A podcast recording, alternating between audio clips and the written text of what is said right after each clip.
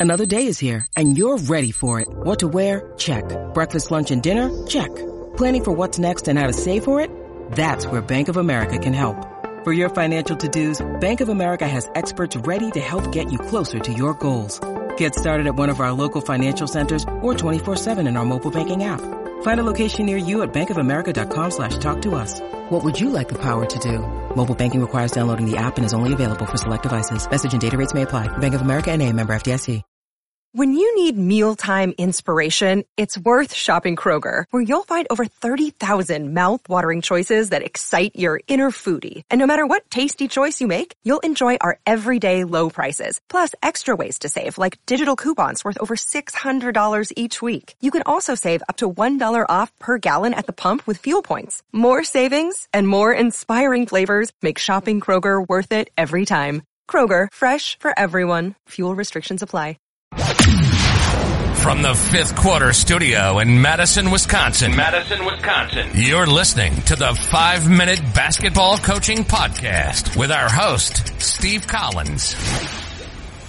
Hey everybody, welcome to the five minute basketball coaching podcast. Before we jump into today's topic, uh, first would love if you'd go leave a five star review. We love those, but also go over and check out teachhoops.com for coaches who want to get better. Um, we tell our players every day to work on their craft. Well, I'm challenging you today to work on your craft. Come over, let me mentor you in becoming a better basketball coach. Teachhoops.com for coaches who want to get better. Let's head off the podcast. Right. Let's talk about getting shots up in practice. So I'm going to use the next, you know, handful of Mondays just to put some things out there for you to think about. Things I want you to delve into when you're thinking about your season coming up or, you know, your season nine months from now or your past season. Um, you know, I've been, I, am a stats teacher and I've been tracking shots in practice. You know, on an average day, how many shots do you think the average player gets up? I'm not talking about, you know, 10 minutes on the gun or Dr. Dish or something like that. I am talking about, you know, actually shooting within practice, within drills, within things that you're doing.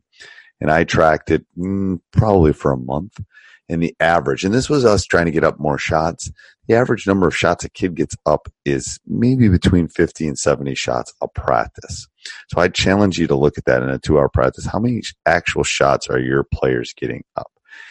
If you want them to become, there, there's a reason people take buckets of balls to the golf range. There's a reason that people spend time becoming better at their craft. There's a reason you use a thing like Dr. Dish to get shots up because you need repetition. You need over and over and over again. Um, and you know you have to figure you have to be creative about you know maybe you only have two baskets maybe you only have four baskets how can you get your team shots in practice because my opinion and after watching the wisconsin state championship division one and the team shoot you know a 73% effective field goal percentage or whatever it was um, that i I think you have to figure a way to get more shots up in practice. If it's not practice, you know, and everyone kind of does that pre-practice where maybe you get 20, 30, 40 shots up a player. But how can you get them more game-like shots in practice? You know, um, is it drill based? Is it breakdown based? Um, is it post practice? Is it pre practice? Is it morning practice? I think you have to delve into the one specific thing that's going to allow you to get them up more shots. Now, you could say maybe it's ball handling. Maybe it's something that, yeah, but I think there's a lot more ball handling going on in practice. Maybe it's rebounding. Well, a lot of our drills already have rebounding built into it. There's a lot of that emphasis on it. Maybe not on one on one, but getting shots up if you want your shooters to be shooters, they have to get game game like shots up on a regular basis. So tell me what you think down in the show notes. Send me an email at steve at teachhoops.com. Um, but, or in the show notes down there, you can tweet at me at Coach Collins JMM, any of those, and, and tell me what you think. Well, how many shot, how many game shots do you think people get in, and how can we improve that? So, uh, make sure you subscribe and like if you're liking these podcasts. And I'd also ask that you go down and leave a review um, or subscribe. We would love that. Also, go over and check out teachhoops.com for coaches who want to get better. You want to win more. You want to know how to take care of parents. You want to know the secret sauce. I am here to help you with that secret sauce. So go over and check it out. Have a great Monday.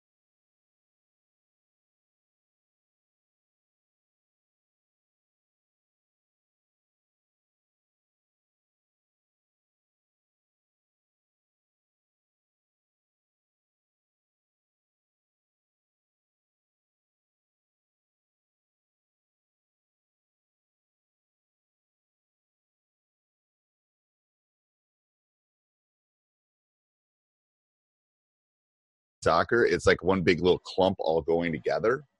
Yeah. Um, so all sports is about the proper spacing. So I've always thought that's a that would be an interesting invention.